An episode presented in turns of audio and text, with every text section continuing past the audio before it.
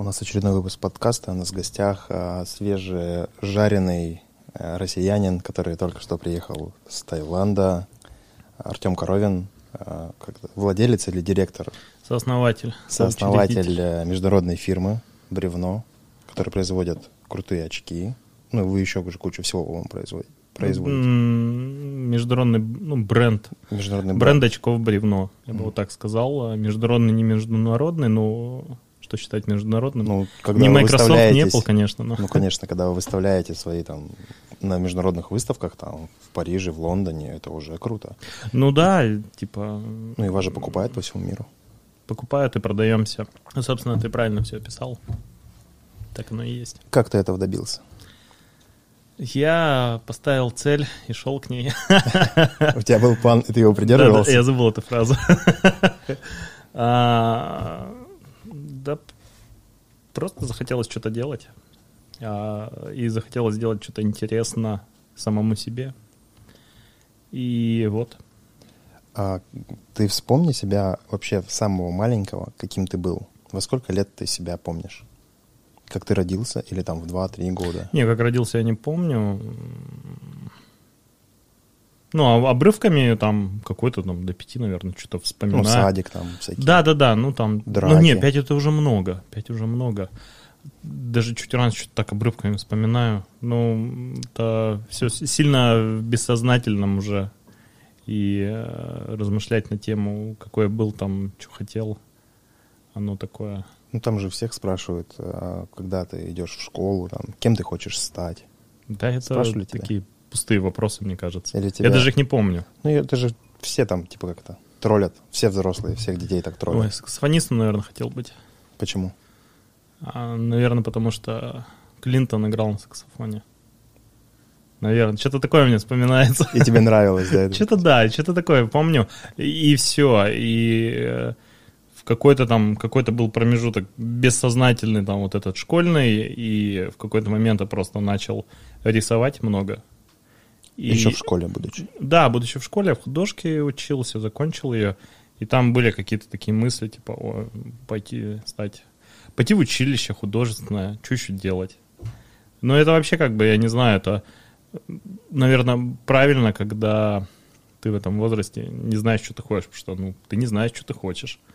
А с другой стороны, неправильно в какой-то в отсечке требовать от каждого индивидуально принять решение. Меня это... когда 11 классов закончат, да, говорят... это вообще, я приверженец того, что, это плохо. Вот эта отсечка 11 класс, или 9 класс, или ты должен подумать, что ты хочешь. Кому-то повезло, кто-то знает, кто-то не знал, но ему повезло, а кто-то думал и ошибся, и таких, миллион историй есть у каждого, и... Просто главное знать, что ты хочешь, и все. Если ты не хочешь, не надо делать. Это такая примитивная психология. Но меня в детстве заставляли... Ты же сам из Красноярска. Да. Я-то родился в Шарыпово. Это такой городок, куда всякие не сказать, что... Просто приехали люди, готовые перемещаться. И там меня заставляли... Если я, допустим, учусь плохо по русскому литературе, меня заставляли... Это подтяни, а вот математика и физика, что тебе нравится, брось. Потом будешь заниматься в свободное время. Потому что меня перло, я хотел туда себя посвятить. Практически, можно сказать, уйти в науку, наверное, как-то. Но меня там тормозили и заставляли, эквалайзер делать такой поровну. Усредненный. То есть, да. Вообще, усредненный эквалайзер — это всегда плохо. Угу. Это не бывает ни у кого никогда. И меня очень сильно всегда удивляло в детстве, точнее, не в детстве, а когда всегда спрашивали, кем хочешь стать, куда пойдешь. Это ладно, еще вопросы, которыми тебя просто троллят взрослые. Я старался их избегать, потому что я действительно не знал, кем я буду. Отвечал всегда дежурно, космонавтом. Все дети так отвечали. Гагарин еще был в тот момент, прям рок-звезда.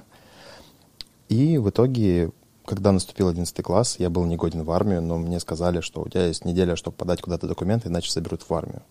Я подался на эту истерию. И тоже побежал со всеми. Да, это есть такая тема, но просто я считаю, что мне вообще дичайше повезло. Мне там мама настояла див-архитекторы. Еще тогда какая-то вообще странная метаморфоза была. Была дико популярна программа «Квартирный вопрос» на ТНТ. И вот тогда появились эти вот необычные люди, вот дизайнеры интерьера. Угу. И что-то такое, ну, архитектор-дизайнер, ну, как одно и то же, что, блин, там, ПГСник, архитектор, дорожник, строитель, все одно и то же, вот туда давай.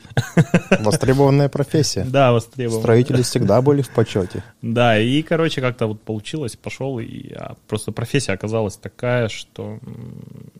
Разносторонняя такая очень... Ты можешь получить эту профессию, делать, что хочешь. Я не знаю, я бы это сравнил, я вот сколько слышу, там всякие физики, очень много там директоров компаний, они вот физмат, физтех, вот эти всякую технические науки они заканчивают, вроде там философский факультет тоже, и архитекторов как бы, ну, туда можно тоже приплести. На мой взгляд, многие не согласятся. Ну вот. Да, я думаю, что вот для меня художка, она отложила очень много... Ну, такой фундамент, через какую призму ты видишь все по-другому. Ну, через красоту, через гармонию. Для меня художка отложила, знаешь что, меня не художка отложила, меня люди откладывают больше, потому что я вспоминаю, ну, есть какой-то паттерн, паттерн тех людей, с кем ты вот, ну, просто за всю свою жизнь там, пока, ну, есть же вот возраст, когда ты там формируешься. У тебя там что-то происходит. И есть люди, которые тебе попадаются. Это буквально это вот одна фраза в какой-то момент происходит, она такое твое движение, так идешь сюда, потом он так, потом так. И вот эти точечки, они... У меня просто очень крутой учитель был там. Вот. Ну, как его зовут? Гертруд Давыдович Лизаренко. Царство небесное. Да, он вот недавно умер. У меня такой есть, но он еще до сих пор жив. Это круто. Ну, это хорошо, когда есть такие люди. И... Причем он не один вообще, в принципе. В школе там были. И в итоге ты пошел в институт. Да. Ну, мама тебя как бы условно убедила, настояла, или как это назвать она? Убедила. Настояла. Ну, можно назвать настояла, но вообще убедила, я, наверное, думаю. Ну, а что там, пошел, знаешь, это как сейчас должен трек «Кровостока» заиграть, биография. Вот. Поэтому закончил, все ок. И пошел работать, а потом что-то подумал, что... Работал архитектором. Да, я работал архитектором в гражданном проекте. Такая контора небольшая у нас есть. Ну, она большая достаточно. Ну, да. Сколько человек? 1000 там или 500? Не, какая 1000? Я не знаю, но 1000 точно нет. Ну, на правом берегу. 1000 это очень много. На Красрабе, которая стоит. Да, короче, я поработал, все там круто, но что-то решил больше не работать, решил как-то...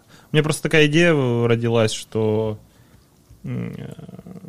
Я во время учебы услышал фразу от Демирханова Рага Саркисовича, что прерогатива архитектуры — это либо власть, либо бизнес. Ну, то есть у тебя заказчик либо власть, либо бизнес. И ты должен уметь работать либо с одними, либо с другими. И я что-то подумал, что я хочу быть заказчиком, я не хочу быть архитектором, хочу быть заказчиком архитекторов. И подумал, власть, как сказать... Не очень хочу, не мое, а бизнес, в принципе, вообще нормальная тема. Вот, и все, и что-то потом одно, другое, пятое. Будем делать бизнес, будем делать бабки. Да, можно так сказать. И во сколько лет ты это осознал? Точнее, ушел с архитектуры? Ну, я 2 года проработал где-то. По-моему, 2 года, я уже не помню. Да, 2 года, наверное. То есть тебе было где-то 25-26? Не, мне... А сколько мне было, я не помню. Это было... Ну, давай... 25. Пусть. 25 пусть будет. Ну и, короче, вот и такие что-то мы там с Федом, мой крифан-партнер, думали, и что-то придумали. Я на этот вопрос, наверное, отвечал, я не знаю, 1000 раз, наверное, почему мы начали делать очки, почему этот бренд. Я вообще не знаю, просто таки думали, ну, надо там что-нибудь, тема нужна, что-то там. Короче, нашли вот эту, нифига себе, прикольная тема, там просто в интернете, в гугле какие-то картинки. Такие, давай там что-то. Купили в Китае, продали там здесь, такие подумали, прикольно, но что-то какой-то булчит, купи-продай, не понравилось. Такие, давай делать сами. И все, и у меня вот между вот этой фразой, типа, булчит не понравилось, и тем, что вот начали делать, и первая продажа наших очков, у меня пустота полная. Я реально, мне как будто стерли это. Я не знаю, что произошло. Ну, скорее всего, это был какой-нибудь трэш, вы дико ебашили, что-то делали. На кухне что-то там точили. А как вы с Эдом познакомились? Когда? Мы одноклассники со школы. Поэтому да, очень давно. То есть вы нашли какие-то общие какие-то интересы? Да, там нету. Да, как-то да. И в итоге ты сейчас создал такую компанию. Ну, я помню вас еще слишком маленькими, когда у вас даже не было еще цеха, наверное. Ну, даже, да, места не было.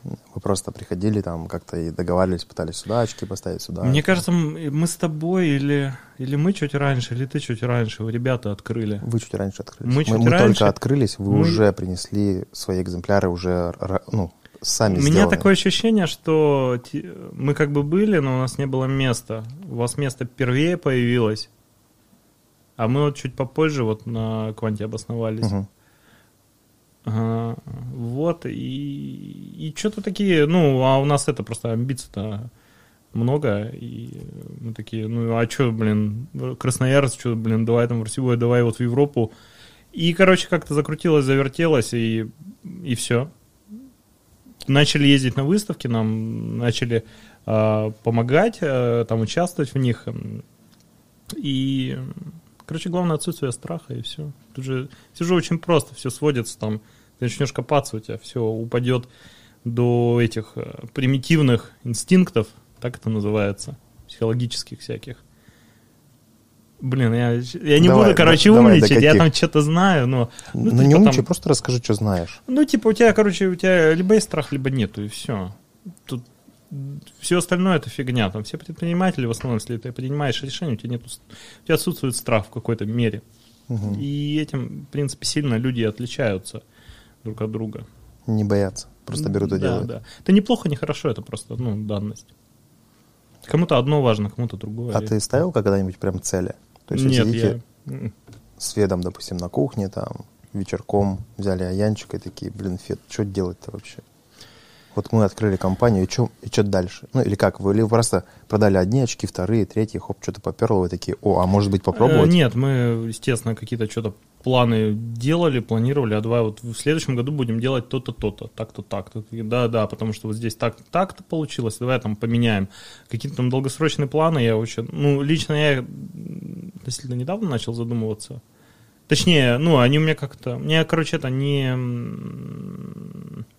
не ёкает от того, что я их там не прописал и не записал. Ну, я понимаю, что что-то у меня есть, там, мне этого достаточно, мне как бы, ну, ни холодно, ни жарко. А как у вас сложились внутри коллективные вот эти вот, вы же были два человека достаточно долго первое время, да, вдвоем.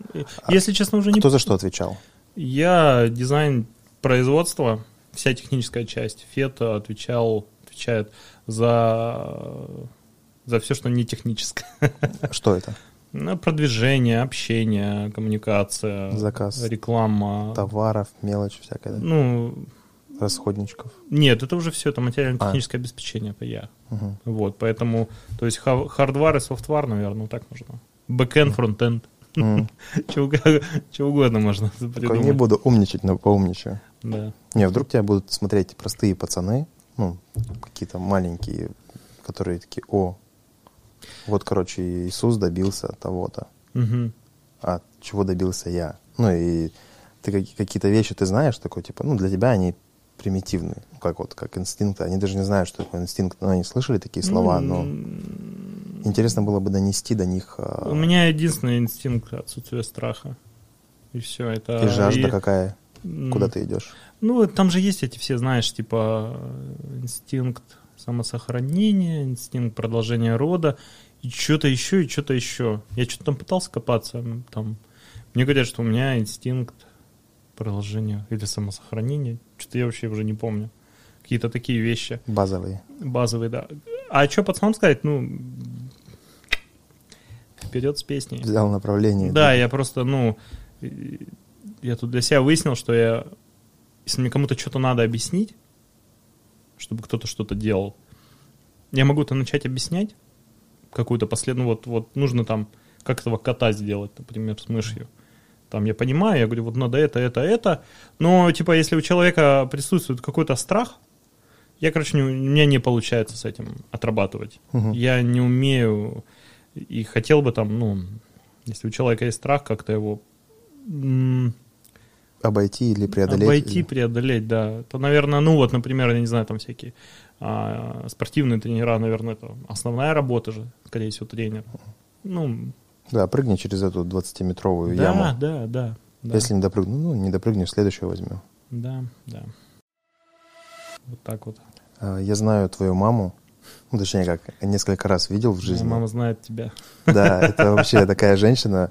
Чтобы вы понимали, мама Артема, это, ну, я бы назвал бы ее, наверное, такой зрелый подросток. То есть она постоянно что-то ищет, учит языки, что-то там общается, прям...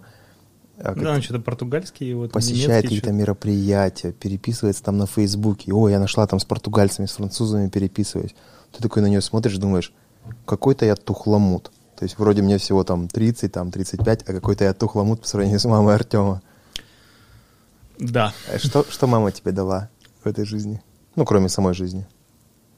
Ты чувствуешь какие-то ее кайфухи, достижения? Ну, она меня там в музей водила. Рассказал. Каждое воскресенье? Нет, почему? Она мне там привила любовь к прекрасному. Я бы вот так сказал. И к музыке, и к искусству. А там это уже, ну, каждый это использует. Вот кого-то тоже, может, это там есть эта любовь. Каждый по-разному это использует. То есть она посадила тебя за барабан и сказала, теперь это не, за твое. Барабан я сам лично сел, еще и... Не, вообще, барабан — это вообще лично моя тема. Я как сел, так и встал сам, знаешь. Вот, есть такая... Есть ли у тебя дети? Нет, жена. Ну, жена, Женя моя. Женя твоя. Чем занимается жена? Жена, она дизайнер украшений. А вот. Вы учились вместе с ней? Да, мы одногруппники. Одноклассники? Не, одногруппники. То есть вы познакомились только в институте? Уже? Ну, еще за год до института мы с ней познакомились. На курсах ДФП или как там?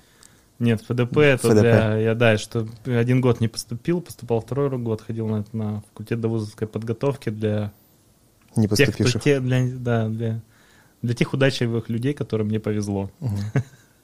Вот. И, ну, не, с ней там не там, но, короче, да, весь институт, вот, и чуть больше. Потому что это очень давно уже. А какие сейчас планы в компании «Бревно»? Планы в компании «Бревно» сейчас мы... ну я вообще еще, может, надо было рассказать про то, что у нас есть бренд «Бревно» очков. Давай. И есть компания, которая занимается сувенирной продукцией на заказ. Это глупо звучит, ну, как-то так это звучит. Сувениркой, и мы изготавливаем тиражную сувенирку под клиента. Сейчас у нас с этого года мы что-то решили там переформатировать, это будет такое направление экологичные сувениры, да, так это звучит. Вот, и мы у нас, получается, из производства мы там делаем и очки, и сувенирку. Вот, и в этом году решили по очкам мы решили как-то сосредоточиться на российском рынке, на самом деле, потому что мы долгое время его обходили, мы вот в Европе работали, и что-то тут поняли, что тут вот у нас есть рынок. Под боком. Да, давайте работать. У нас вообще почему так пошло, что... Ну, вообще просто вдумайтесь, какие-то пацаны из Красноярска делают очки из дерева, хотят их продавать.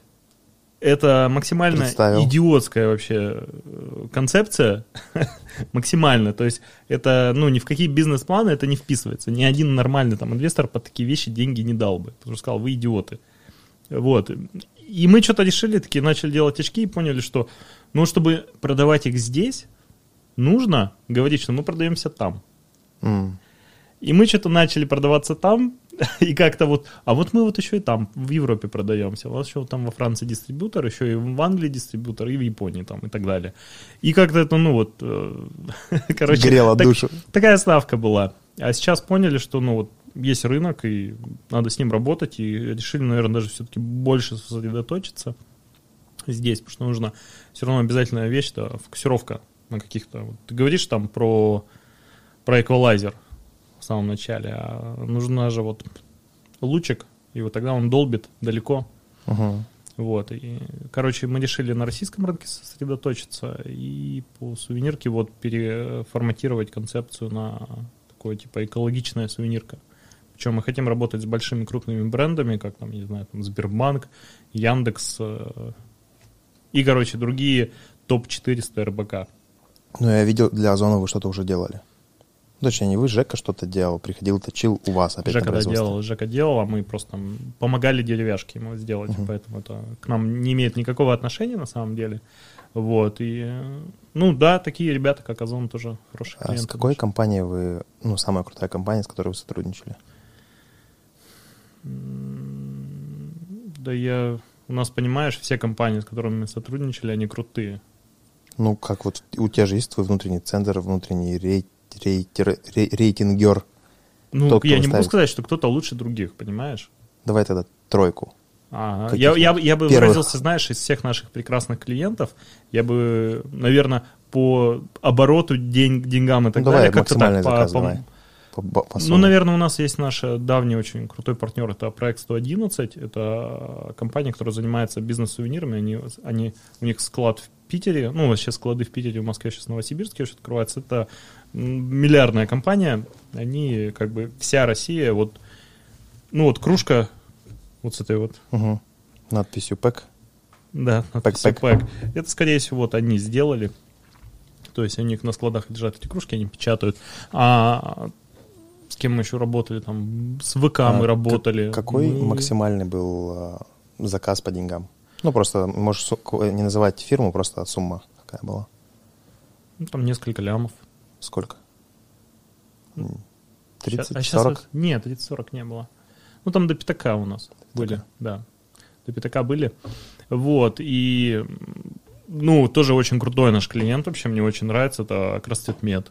Мы вот с ними сейчас работаем, там вообще наши обожаемые ребята, так что им большой им привет, наверное, будут смотреть еще. Они классные, ну, я знаю пару парней оттуда, мы с ними тоже немножко работали, начинали сотрудничать. У них было желание директора, они поменяли концепцию, сделать из, условно, советского предприятия. У них очень все круто. Я не знаю, если кто не знает, я не знаю, на Красцветмет, наверное, сложно попасть. Ну, так, приходится пропуска. Прилично там, то есть, если... Отпечатки там, пальцев сдавать, ну, да, глаза, там, прочие дела. Там вообще дико круто. Это, ну, прямо топ. Это, короче, прямо топ. Вот, и, ну, КЦМ...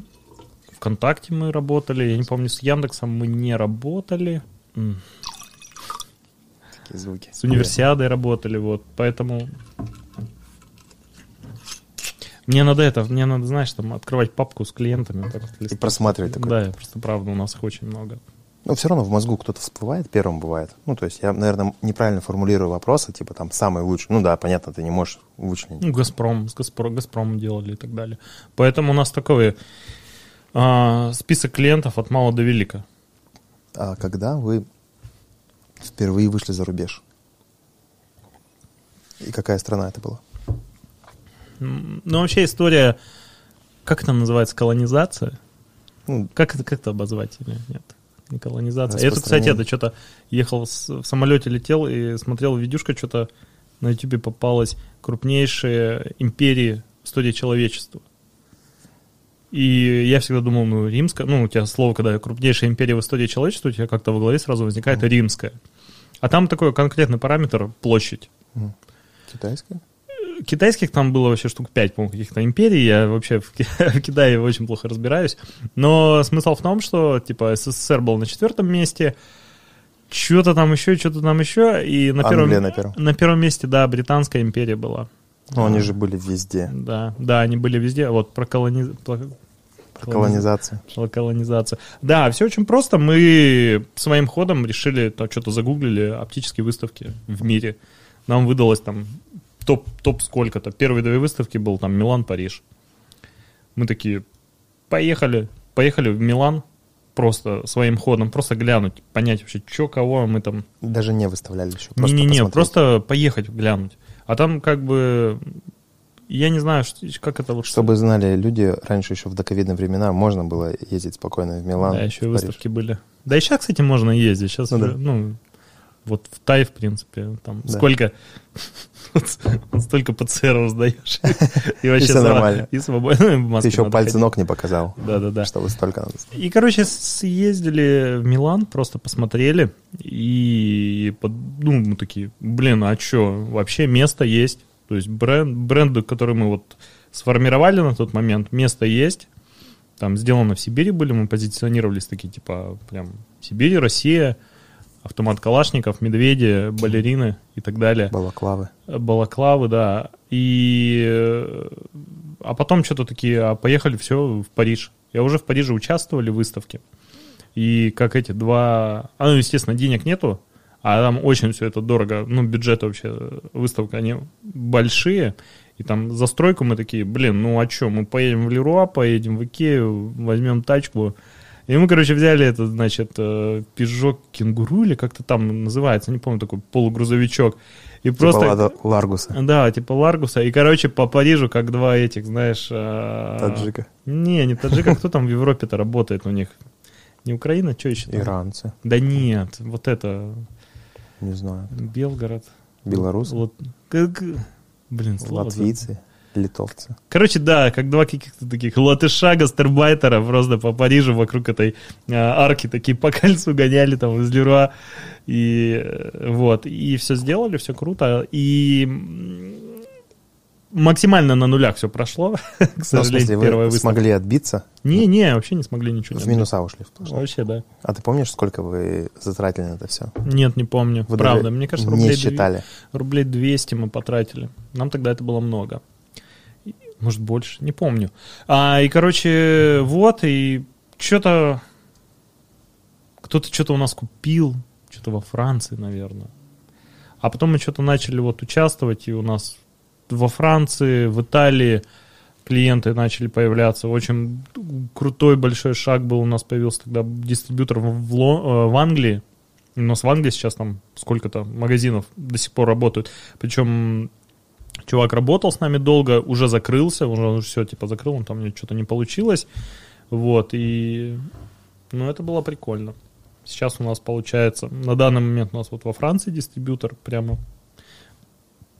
Мы работаем с ним и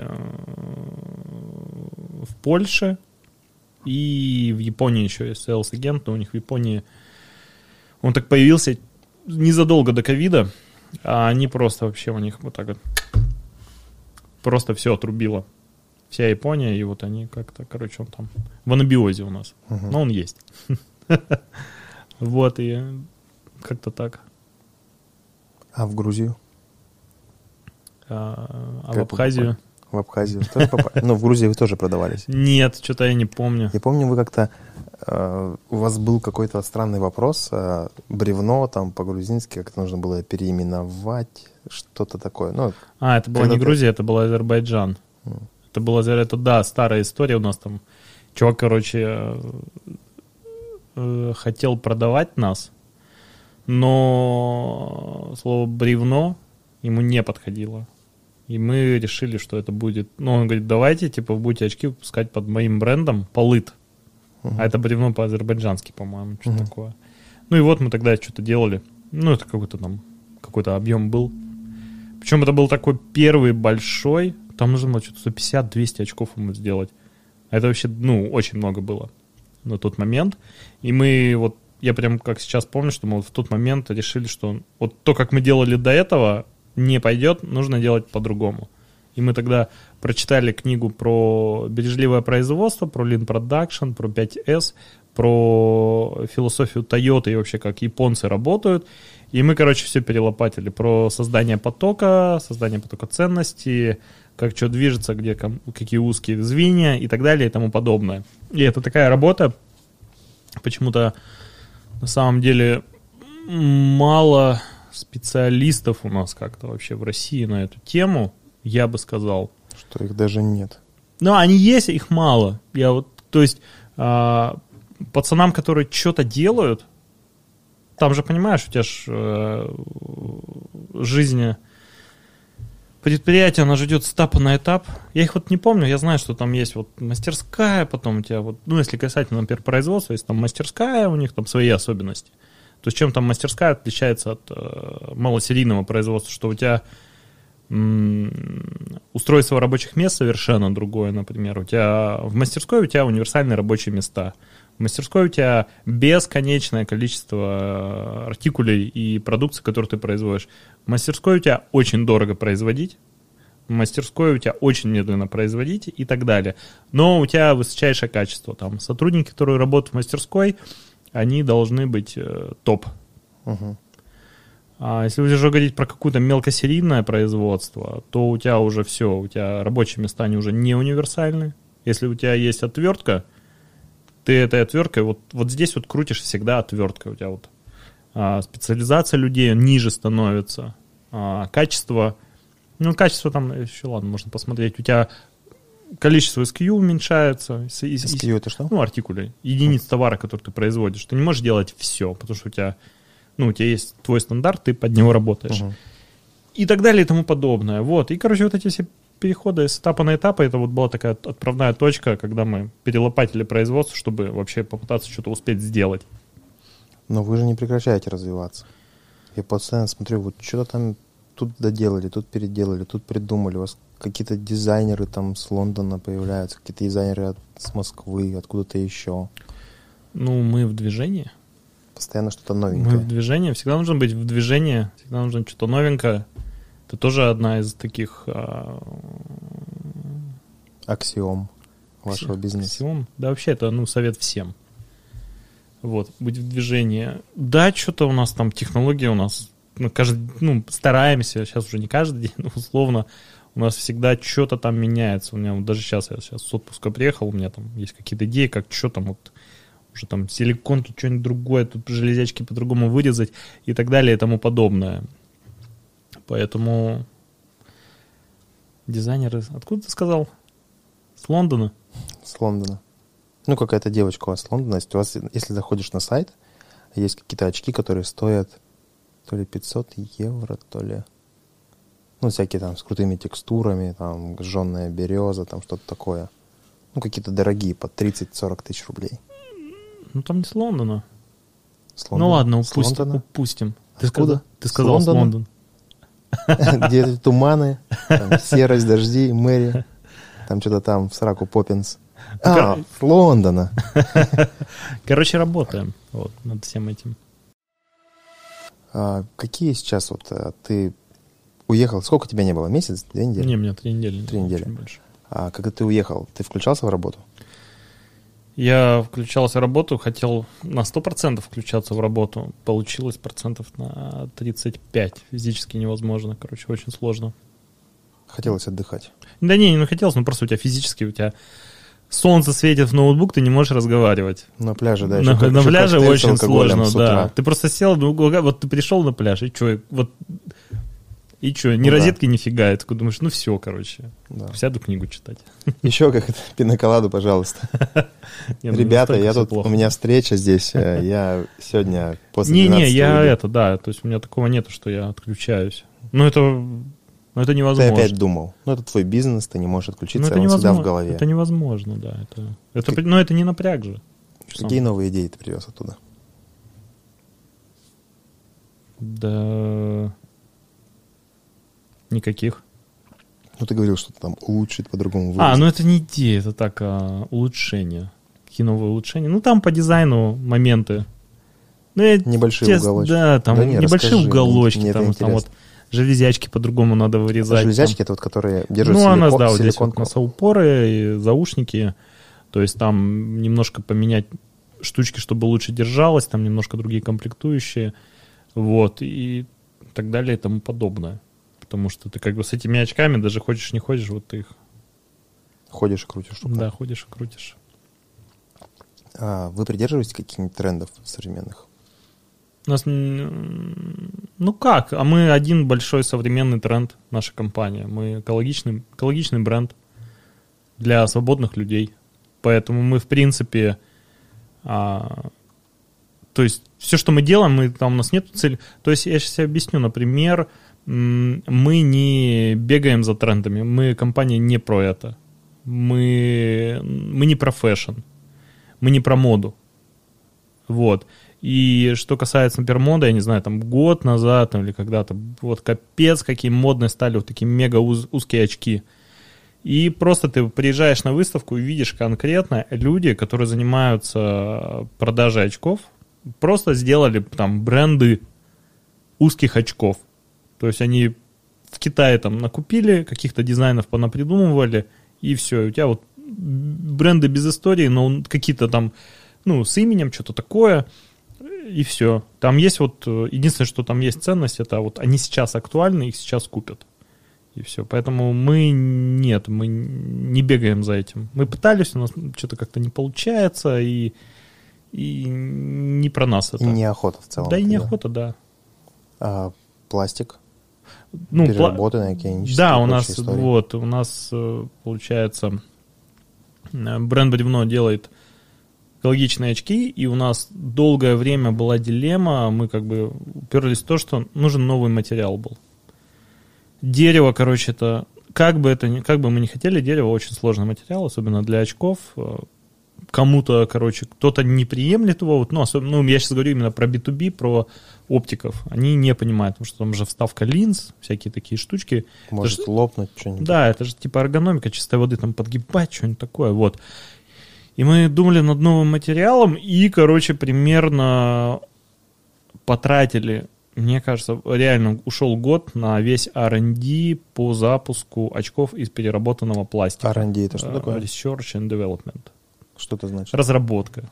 Угу. Разработка материала, разработка производства, вообще внедрение, новые модели. Вот. И мы придумали, причем мы были, по-моему, вообще первые, кто это делал.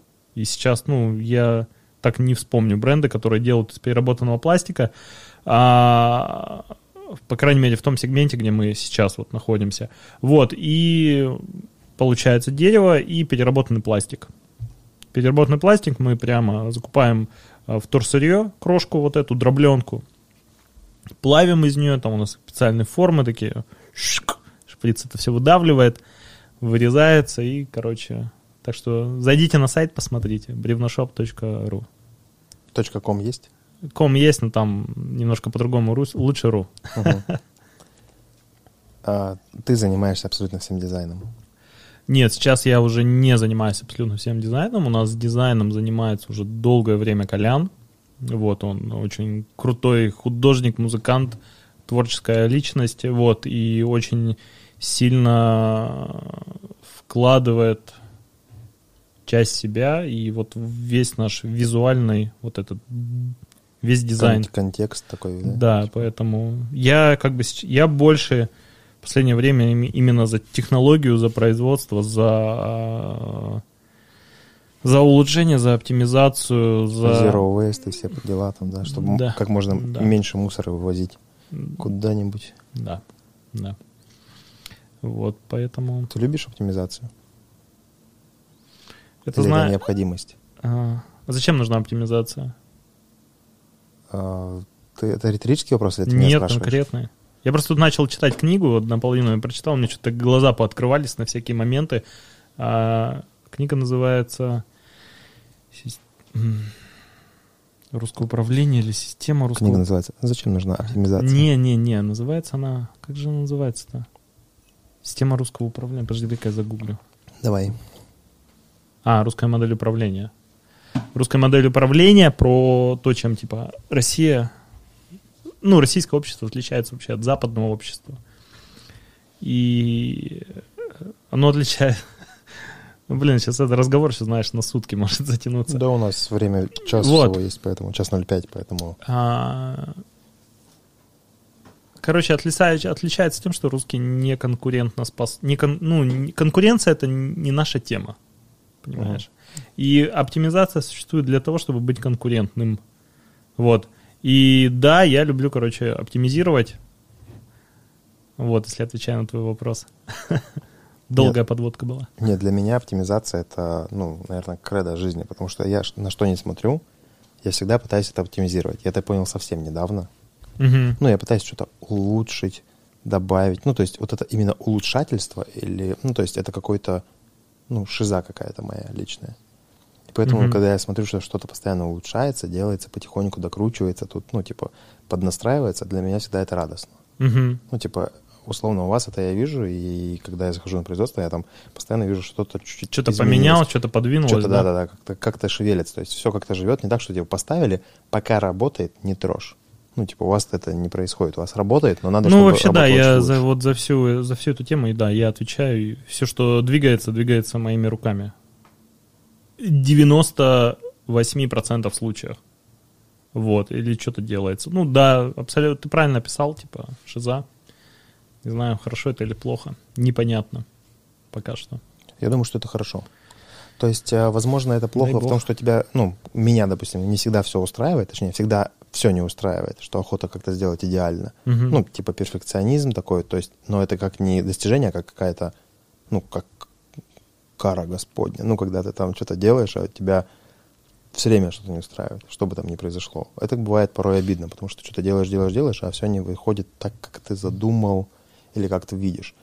Но смотря на других людей, допустим, ну, что-нибудь у меня происходит в бизнесе. Люди приходят, что-то делают.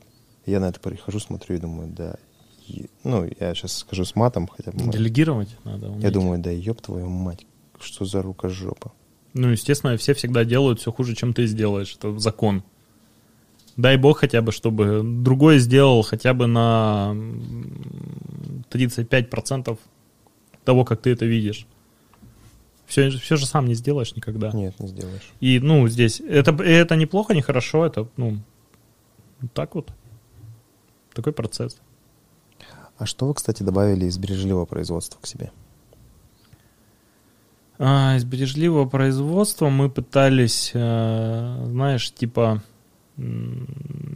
закинуть по верхам сперва такие примитивные вещи, как, типа, вот у нас мы, значит, вот здесь сырье, а давайте мы вот у нас столы мы поставим, вот чтобы они вот вдоль шли, мы же тогда меньше ходить будем, или там давайте у нас вот эти вот отвертки, они вот тут вот будут лежать.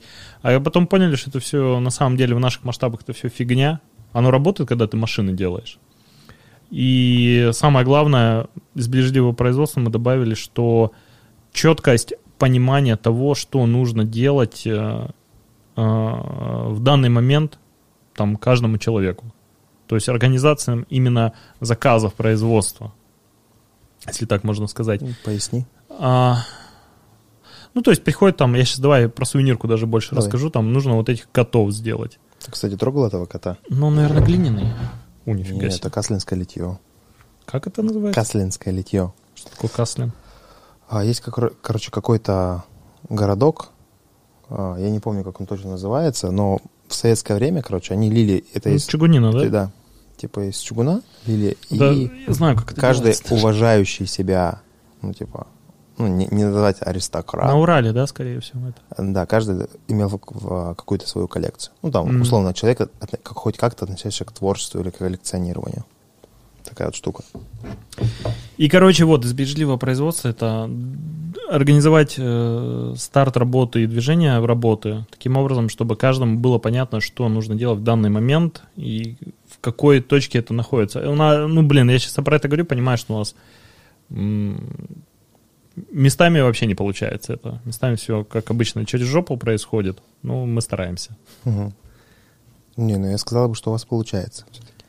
Ну, спасибо. Почему я это говорю? Я, когда организовал бизнес, у меня произошла такой, типа, знаешь, бизнес по залету. Точнее, не организовал, все организовалось, я хотел встречу, все случилось в бизнесе.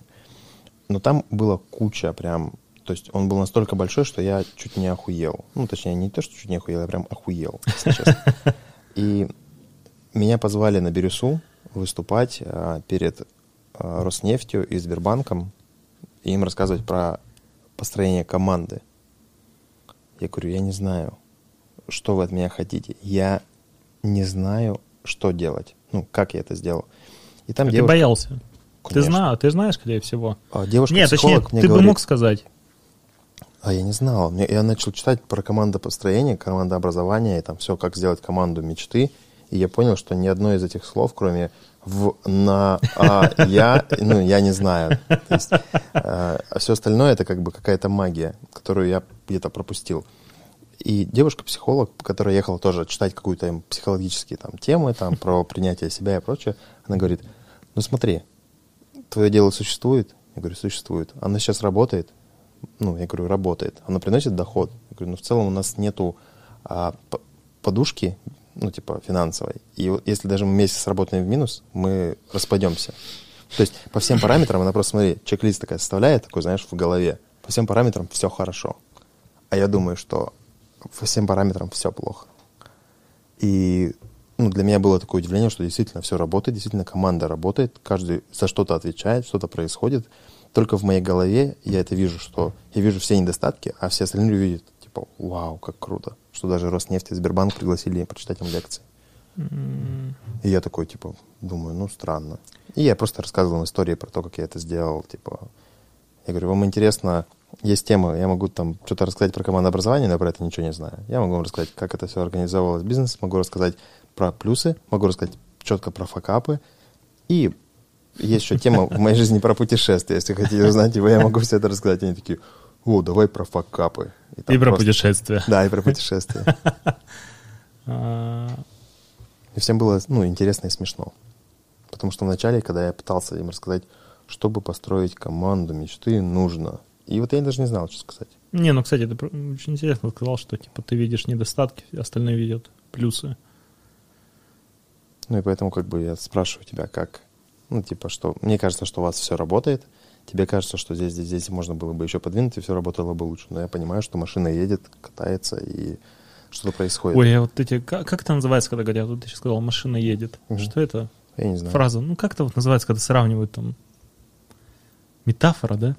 Ну, допустим. Я, короче, понял, что я ненавижу метафоры. Если мне кто-то что-то пытается объяснить метафорами, это полная херня, короче. Значит, ты не подходит. Значит, ты плохо можешь что-то объяснить. Вот.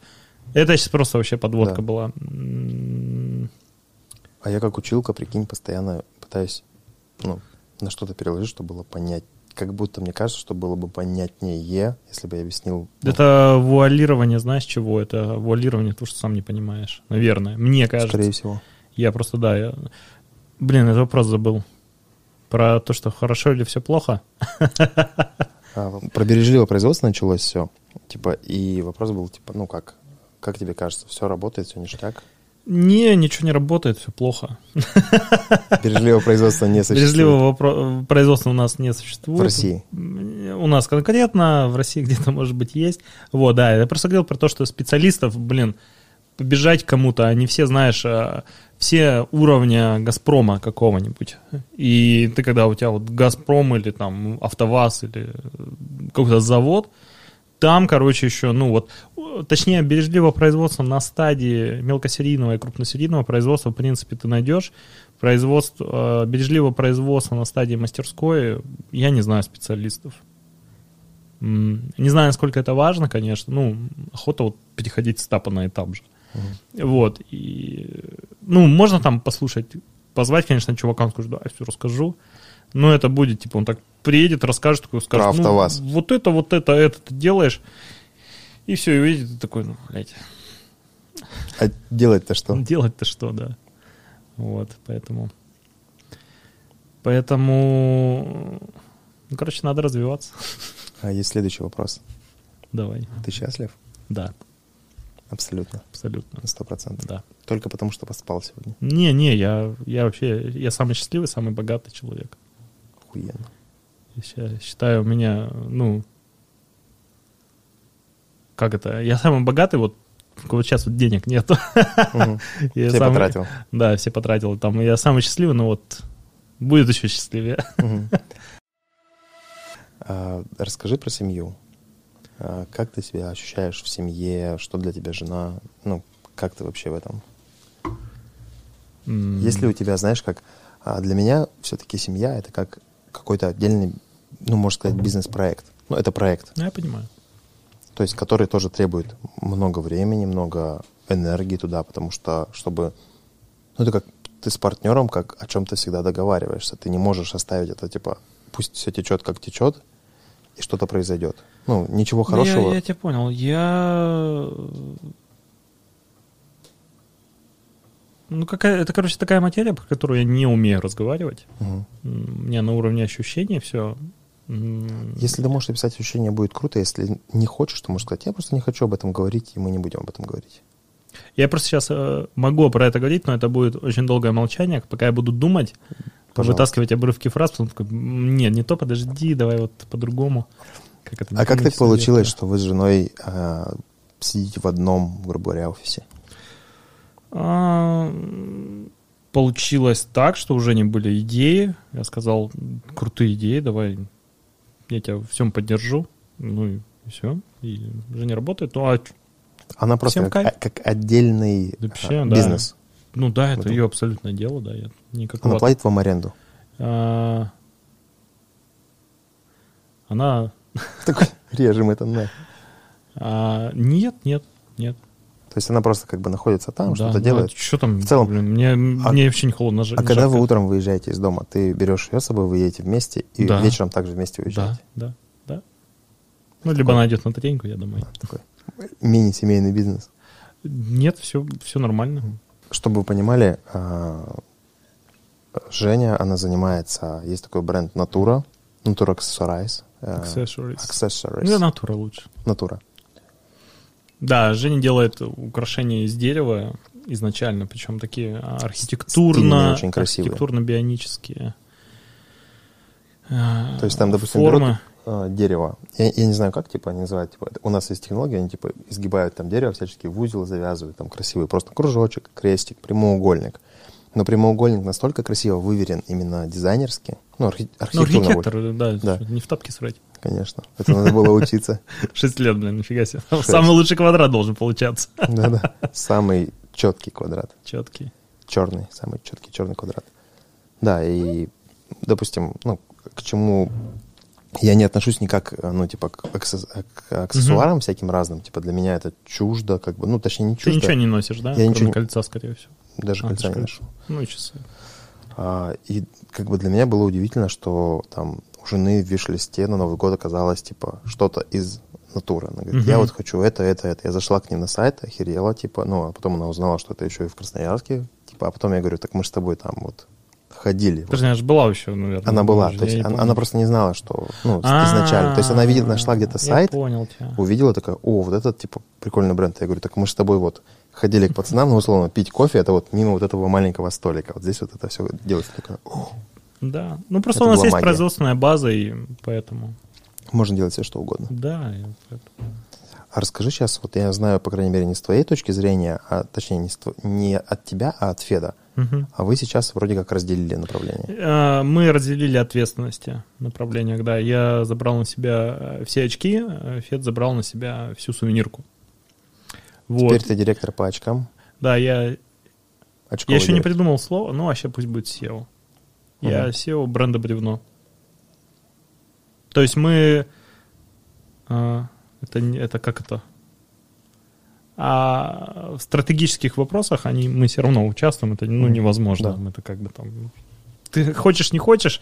Короче, это невозможно. Штурм. Да, это как ребенка бросить. Там, знаешь, это как бы тебе кажется, но не получается.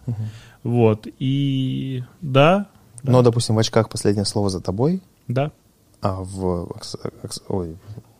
сувенирке за Федом. Да, просто в основном у меня самая моя такая большая же сила в том, что я знаю, как сделать вообще все. Руками. Ну, я просто все знаю. Как бы это грубо не звучало. Начнем от кота до стола, до свечей и... Поролон даже знаю, как это, по-моему, делается. Вот. И я просто очень хорошо понимаю процессы, и у нас очень часто в чем вообще наша сила... сувенирки нашей. Мы делаем вещи, которые другие не могут, не знают. И мы делаем такие вещи, которые другие не делают. Мы там можем совместить электронику, дерево, всякие там беспроводные зарядки, как это все сделать, нанесение, печать. Есть секрет. Суперклей, цианакрилат. Ну да, в том числе. Вот. И как бы, когда у нас приходят сложные задачи, я как бы, ну, свою голову терну туда. Да. Четко. Особенно еще же есть момент такой, что производство, но как там сделать одну штучку, это ок, а такой делаешь мультиплай на 1000 единиц, и у тебя нужна очень большая задача, вот, например, там, у нас был какой-то вообще заказ, мы делали что-то 45 тысяч единиц какой-то, там, игрушечек были такие с висюльками. И у тебя, вот представь себе, у тебя есть узелок на этой игрушке, и тебе нужно 45 тысяч узелков сделать. И тут ты можешь просто залить армию людей, либо что-то подумать и... Ну, вообще, самый любимый пример у нас, люди, когда работают, они вообще не понимают про свою эффективность. Это причем, кстати, вообще, это даже не с теми, что я работаю, а вообще в принципе. Ну вот, архитекторы недавно только лишь там на Revit начали переходить. Revit такая программа крутая, там все делает в одной программке. Ну, BIM-проектирование, да. Ты же понимаешь, да. Конечно. И у нас, то есть... Автокад, короче, и... Что там было? Бентли, да? Ты мне про это Бентли новенькая. Ну, давай Ревит. И вот, и... У нас многие люди, вот они в автокаде чертят. Ну, условно. Угу. Но это и люди просто так. Даже когда работают, они не понимают, что они правша, у них отвертка лежит здесь, у них вот так вот. Вот, короче, у них вот это вот. И даже ты там делаешь два шага каких-нибудь телодвижений, на 45 тысяч умножаешь, у тебя уже все. Ты такой и потратил вот, 2 месяца на шаги. Да, ты 2 месяца тратишь на шаги. И тут месседж в том, что нужно производство, которое ты делаешь, адаптировать под тиражи. И вот с этим я... Короче, это... Как это? Максимально крутая наша компетенция. Максимально крутая. Что вы можете, допустим, из 100 экземплярного производства в 45 тысяч, там, ну, как-то перестроиться, да, достаточно типа, четенько. То есть даже, вот я не знаю, там есть вот микрофонная стойка, ее там вручную можно одну штучку сделать, а там тираж уже... В 1000 штук уже да, тяжело будет. Да. А расскажи про еще одного вашего ребенка, Touchers. Да, мы недавно... Сейчас, давно, уже год назад, у нас появился новый вообще бренд. Бренд тактильно приятных вещей для дома. А сейчас он находится... Это, знаешь, такой, типа, он родился, и мы такие, блин, чувак, ну у тебя, короче, кривой нос уже, у тебя еще там, ты 2 недели живешь, у тебя кривой нос, надо, короче, к хирургу везти, тебе нос править. Вот он в таком сейчас формате находится. Бренд тактильно приятных вещей для дома родился из той идеи, что мы делали все всегда всем, и у нас это была полностью B2B-шная тема, бизнес-to-бизнес, мы делали тиражи для компаний.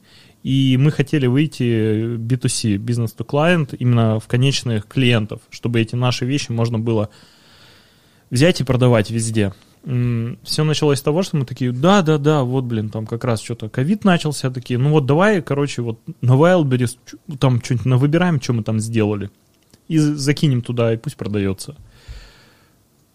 И все, выбрали там, значит, давай вот эти часы, вот это, что-то там, ну какие-то список продуктов был, который вы уже делали. И такое осознание пришло, да, мы его, короче, сделали, положили все в коробку, и вот к Феду, это к столу, так подъехала коробка, и он говорит, что я на это смотрю, а это просто коробка вещей.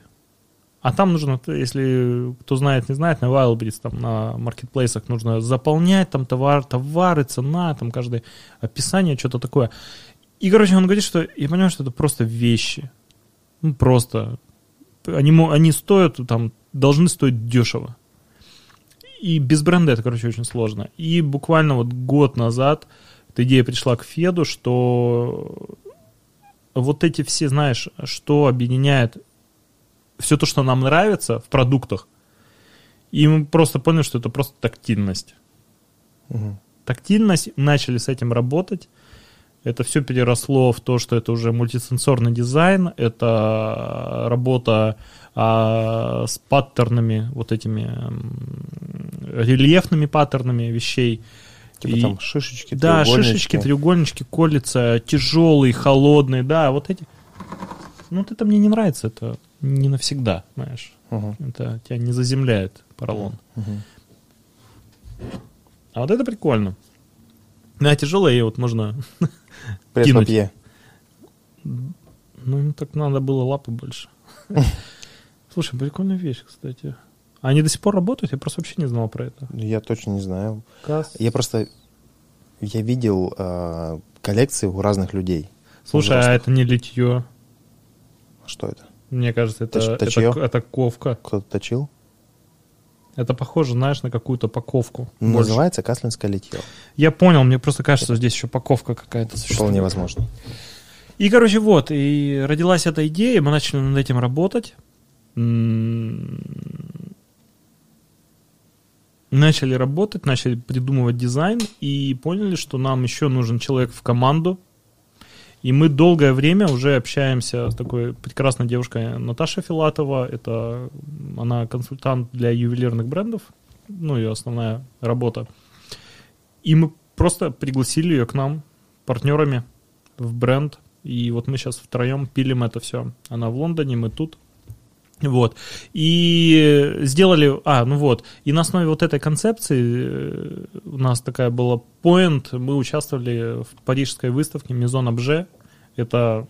все дизайнеры знают, короче, что это такое. Maison Objet — это интерьерная выставка, в том числе там как бы, ну, и всякие вот мелкие вещи, как это называется? Home. Не знаю. Что-то такое. Вот, и мы там участвовали с этим брендом, и вот сейчас уже даже Touchers там с первой выставки уже что-то в Дании мы продаемся, в Швейцарии, во Франции, что-то там такие, просто буквально одних досок только продали. У нас там всякие прикольные доски, и мы вот одна из других тоже задач была в том, чтобы это было не, как это, мультиматериальный бренд, наверное, так это можно назвать. Слушай, любые материалы, ус отвалился, я понял. Короче, да, мультиматериальный, но только про дерево. И мы и керамику сейчас там заюзали, и там посуда, и мельницы, и текстиль. Вот, и, короче, над всем, и аромасвечи. И сейчас вот дальше продолжаем его пилить, двигаться к осознанию этого бренда. И вообще такая большая цель у этого бренда — это все-таки офлайн большие магазины в крупных столицах всего мира и там какой-нибудь, с оборотом от $1 миллиард рублей. То есть это в моей голове, это, короче, миллиардная компания, и мы туда идем. То есть ты себе примерно загадал, а сроки загадал? К какому сроку? Я вообще хотел к концу года 100 магазинов открыть. Я уже посчитал даже на магазин там деньги, что кого надо. И вот. А открыли какой-нибудь магазин? Не, ничего не открыли в процессе. Хотя год только начался. Осталось-то все. Да, что магазинов за год — это моя больная фантазия. По 10 магазинов в месяц. Да. Это реально. Вот, и как бы... Короче, мы хотим, мы хотим купить Икею. Купить Икею. У этого бренда. Да. То есть я хочу, чтобы Touchers стал такой большой, чтобы мы могли, выкупить Икею и поглотить их. Это больная идея, не все про это говорят. В целом круто, когда ты желаешь большего, ты можешь достичь меньшего, и но ты туда двинешься. Как говорил Илон Маск, если ты поставишь себе дедлайн в 30 дней, чтобы убраться в комнате, то ты уберешься 30 дней. Если ты поставишь себе 3 часа, то ты уберешься 3 часа. Я думаю, да, ты делаешь смелую идею. Это любой архитектурный проект любого студента так делается. Да, делаешь смелую идею. Все проекты делаются ровно столько, сколько отведено на это время. И делаются обычно в последние 5% оставшегося времени. Последние 3 дня. Да. Согласен. Это не только у архитекторов, у ПГСников такая же история. Одна история. Да, я был там. Какие планы на сегодня? Или на всю жизнь? Поспать. А ты сильно не выспался? Да. Перелет с пересадками был или прямой? Не, прямой. Кстати, прикольно вообще. Расскажи, кстати, что в Таиланде тебе... там, да? Как там в Таиланде сейчас после? В коронавирус, наверное. Вообще, как там ям? Ты был на Пхукете? Какой из пляжей? Вообще на Пхукете. Конечно. Ты там... То есть, как тебе сказать... Ты был где-то на пляжу чуть-чуть, или ты был на всем острове, исследовал весь остров и понимаешь, что это за остров? Я исследовал весь остров. У меня не было жилья, у меня был мотороллер. Больше ничего не надо. Там, есть этот беспонтовый пляж Патонг, который все там максимально, Абрыганы. Все абрыганы, туристы, полный отстой. И есть там прекрасный светлый пляж Нойхар на самом юге, самый прекрасный, вот там вот никого никогда нету, мало людей. Так вот, сейчас вообще все поменялось местами. Нойхарн — это, короче, где просто толпы русских местных жителей тусят, и там просто дофига народу. А Патонг просто прекрасный, тихий пляж, там всегда есть где сесть, и вообще кайф. И вот. А вы жили на Патонге? Не, мы жили сперва в центре, мы прямо в центре сняли. В центре чего? Ну, вот этого Пхукеттауна, прямо рядом с историческим, вот это, знаешь, есть исторический вот квартал, кто там их застраивал, ну, короче, какая-то колониальная там архитектура. И все, мы там жили. Британская империя? Да. Не британцы, мне кажется, там были. Короче, мы там жили в центре, потом жили на этом Нойхарне, а потом вообще уехали на север к аэропорту. Несколько дней чуть ниже аэропорта. Да, чуть буквально квартал. Мы из отеля до аэропорта пешком шли, если что. И там вообще дичайше круто. Там вот этот... Там как-то парк этот называется, не помню. Там такие огромные деревья растут, и он прямо... Знаешь, это дичайший кайф, когда у тебя плотный лес входит в песок и в море. Вот такое там... Короче, там прикольно прямо. А ты вдохновился для новых свершений? Да. Что-нибудь доделаем. Такой напитался, короче, картинок красивых там, сочетаний. Нет, там мне очень нравится, поэтому я не знаю, как там сейчас. Я был вот как раз в момент, когда... Вообще там, буквально там за день, за два до закрытия вот всех границ. Я оттуда вылетал вот так, знаешь, как это, когда вот так все за тобой падает. Это как это в «Пятом элементе», знаешь, этот кадр, где он вылетает со взрывающегося этого корабля-то огромного в самом конце. Да, но это была действительно такая жесть. Там вообще... Там все дешево, там все так же работает, там, знаешь, короче, абсолютно почистилось, знаешь, что вот эта туристическая, короче, всякая херня. Прям вообще ничего этого нету, все эти вот беспонтовые кафешки позакрыты, вот эти магнитики, вообще пустота. И вообще очень-очень-очень хорошо. Стоит туда съездить. Сейчас вообще лучшее время, пока, чтобы открыть Touchers, нужно, короче, съездить в Таиланд. Напитаться духом свободы, песка, леса и том-яма, и можно открывать свой бренд. Да. А есть еще какие-то планы в открытии чего-нибудь, ну, каких-то других брендов? Нет. Пока не думали об этом? Да, ничего нету. Не настало еще? Все, хватит. У меня сейчас очень много... Работы? Да, очень много планов, очень много работы на эту тему. То есть до конца февраля что тебе нужно сделать? Все. Все. Всего по чуть-чуть, но все. А ты был шебутным ребенком? Не. Спокойно. А где ты гулял? Ну, где ты родился? В каком дворе там? Что это было? Классика. На Конституции СССР? Не, родился, как и все родители. Или Шинников где-нибудь? Почему? Не, не в такой жопе уже. Ну ладно, медицинский переулок. В Октябрьском, на Киренского. Да, тут недалеко. Тут, господи, я что-то думал, что мы где-то сидим. В мастерской подумал, что сидим. Ну, Киренского это, в смысле, уже в академии или в Судгородке? Нет, Октябрьский район. Это ни то, ни другое. Внизу, Копылова, Киренского. Перекресток вот этот. В частном доме? Нет. В нормальном таком. Тоннельном. Нормальная, 97-я серия. 97-я, да. Артем, смотри, ты сказал, что читаешь книги. А как часто читаешь книги? Какие порекомендовал? Я вообще максимально херово читаю книги. Я вообще не читаю книги. Но, короче, в этом году я понял, что надо читать книги. Я буквально за месяц вот третью дочитываю уже книгу. И я сейчас прочитал... Я вот сейчас порекомендую. Все, которые вот сейчас я читаю, они вот все максимально крутые. Иначе бы ты их не читал. Да, мне подарили книгу про продуктовую разработку Inspired. Я, кстати, автора не запомнил даже. Короче, Inspired, там про то, как чуваки в Силиконовой долине разрабатывают продукты. А продукт — это, знаете, общее название... Всего. Да. То есть, там, естественно, это максимально... Стакан продукт, код продукт, крепление продукт. Да, вот это продукт. Кнопка, раздел реклама на YouTube продукт, email продукт и так далее и тому подобное. Там просто, в принципе, подход к разработке, к работе команды, ко всему к этим моментам. Так что, если кто-то что-то вообще пытается делать, рекомендую. Вторая книга — это книга «Цель». капец какая старая, но по сути там книга художественно-бизнесовая книга. Там, если брать вот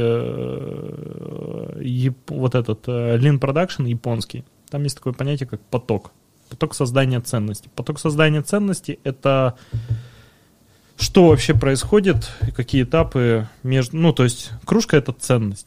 Что нужно сделать, чтобы получилась кружка? И вот там вот так вот расписано. Есть такое понятие поток. А книга «Цель» просто селективно вообще вот про движение вот этого.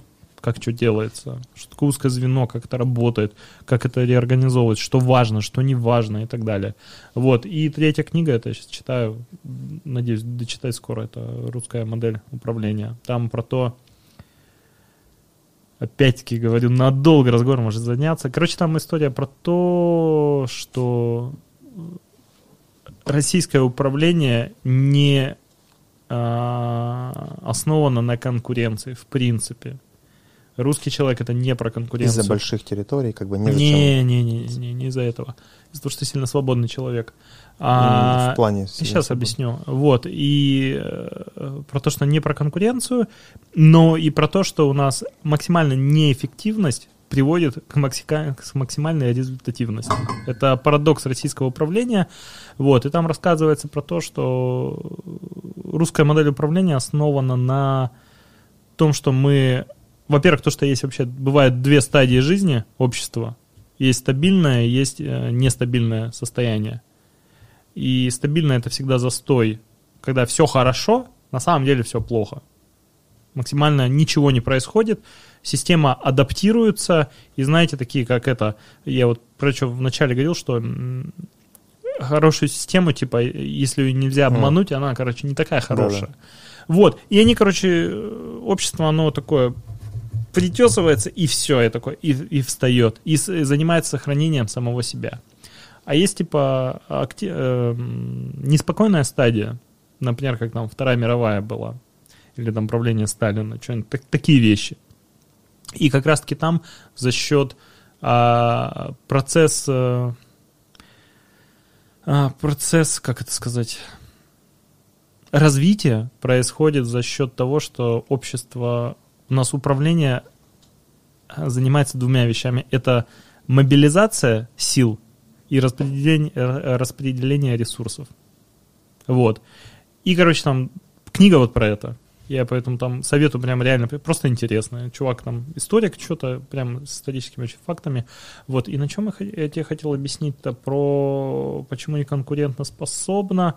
Потому что, чтобы быть конкурентоспособным, там, короче, сводится к тому, что почему в Европе так все хорошо, потому что там почему конкуренция, потому что там типа рассказывается про то, что цари доверяли своим что-то рыцарям, и вот они типа рыцари строили замки и были автономны.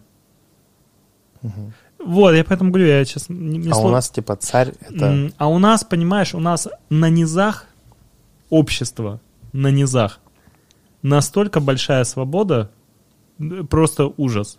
Начнем с ношения масок. Чего вы не в маске сидите вообще? Ну, социальная дистанция 1,5 метра. Да, вот. А если реально, то похуй. А почему? Ну, какое-то есть недоверие к верхушке, типа. Ладно, не почему, ты вообще очень хорошо все описал. Вот, по сравнению, там, не знаю, с тем же Таиландом. Я просто вот за пандемию съездил в Турцию и в Таиланд. Ну, это ужас вообще. Я не знаю, как это работает. Люди все, вообще все. То есть, представь себе, ты едешь в машине один в маске. И маска у тебя не просто надета, она у тебя нормально одета. Ну, так вот. У нас так не работает. Короче, сильно свободные люди. Вот и все. И почему это так? Это, короче, вот это все... Я оттуда все это мысли сейчас из книги, поэтому советую. Все, вот 3 книги назвал. Я думаю, почитаю, потом мы с тобой обсудим это. Да. Ну, может, не здесь, где-нибудь на производстве.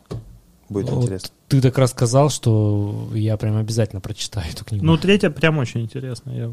Она такая, она, знаешь... Слишком много мыслей, которых ты не знал. Чувствовал, но не было сформулировано. Просто, понимаешь, там же есть же причина всему. Просто у нас что-то так все привыкли хаять все на свете. Типа у нас вот есть наше же общество, у него есть свои правила. И почему-то кто-то решил, что те устройства общества и поведение там нам подходит, и оно лучше. И топят за это. А я не согласен с этим. Типа у нас тоже хорошо. У нас вообще заебись, я бы сказал. А как бизнесмен или как человек-архитектор?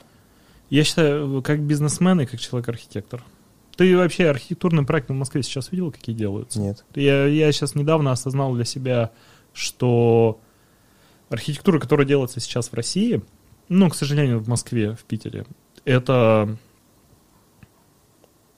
Топчик? Это топчик, да. Я тут недавно узнал, что появился проект «Суперметалл».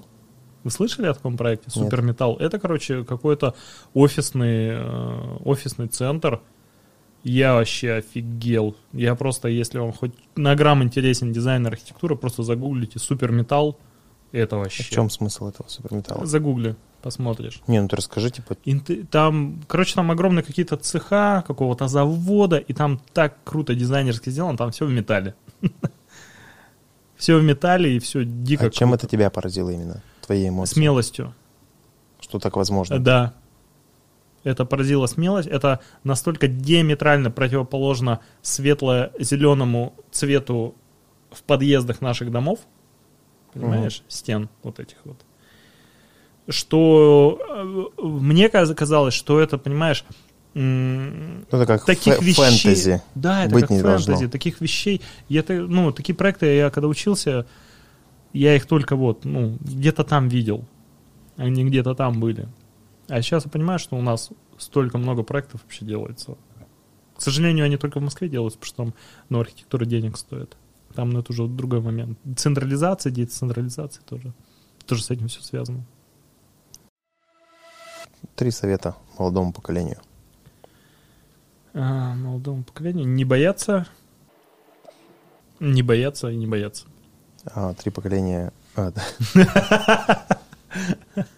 совета старшему поколению. Да, а что им советовать? Они так все знают. Они сами все знают. Да, вообще не вижу смысла что-то старшим советовать. Давайте советы, не ссыте. Не бойтесь, давайте советы. Они как это... Советы старперов бесполезные, но зато бесплатные. Сами все знают. Поэтому вот так.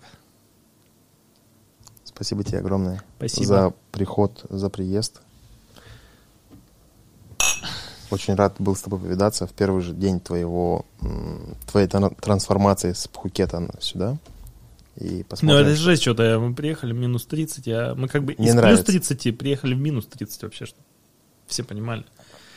И это как бы, прям сжимает все, да? Где были ваши пуховики? Или вы без пуховиков? Ну, в курточках там. Мы же выезжали. Тоже. В минус 10. Да я не помню, что там было. Тепло было. А тебе вообще в России нравится? Да, мне вообще в России нравится. Я патриот, фанат. Да, это какие-то глупые фразы. Да. Короче, мне нравится, да. Я в последнее время начал замечать, что в других странах реально хуже, чем у нас. В Европе в той же. Единственное, я считаю, лучшая страна на свете, скорее всего. Это Лондон, Англия, что вообще Англия number one. Я не понимаю, как они это сделали. А во всей Европе там какое-то это средневековье вообще какое-то сейчас происходит. Ничего не поменялось. Также жгут на кострах свою Жанну Дарк. Практически так же, да. В Америке тоже мы были как-то. Там есть, там прикольно. Нет, туда съездить классно.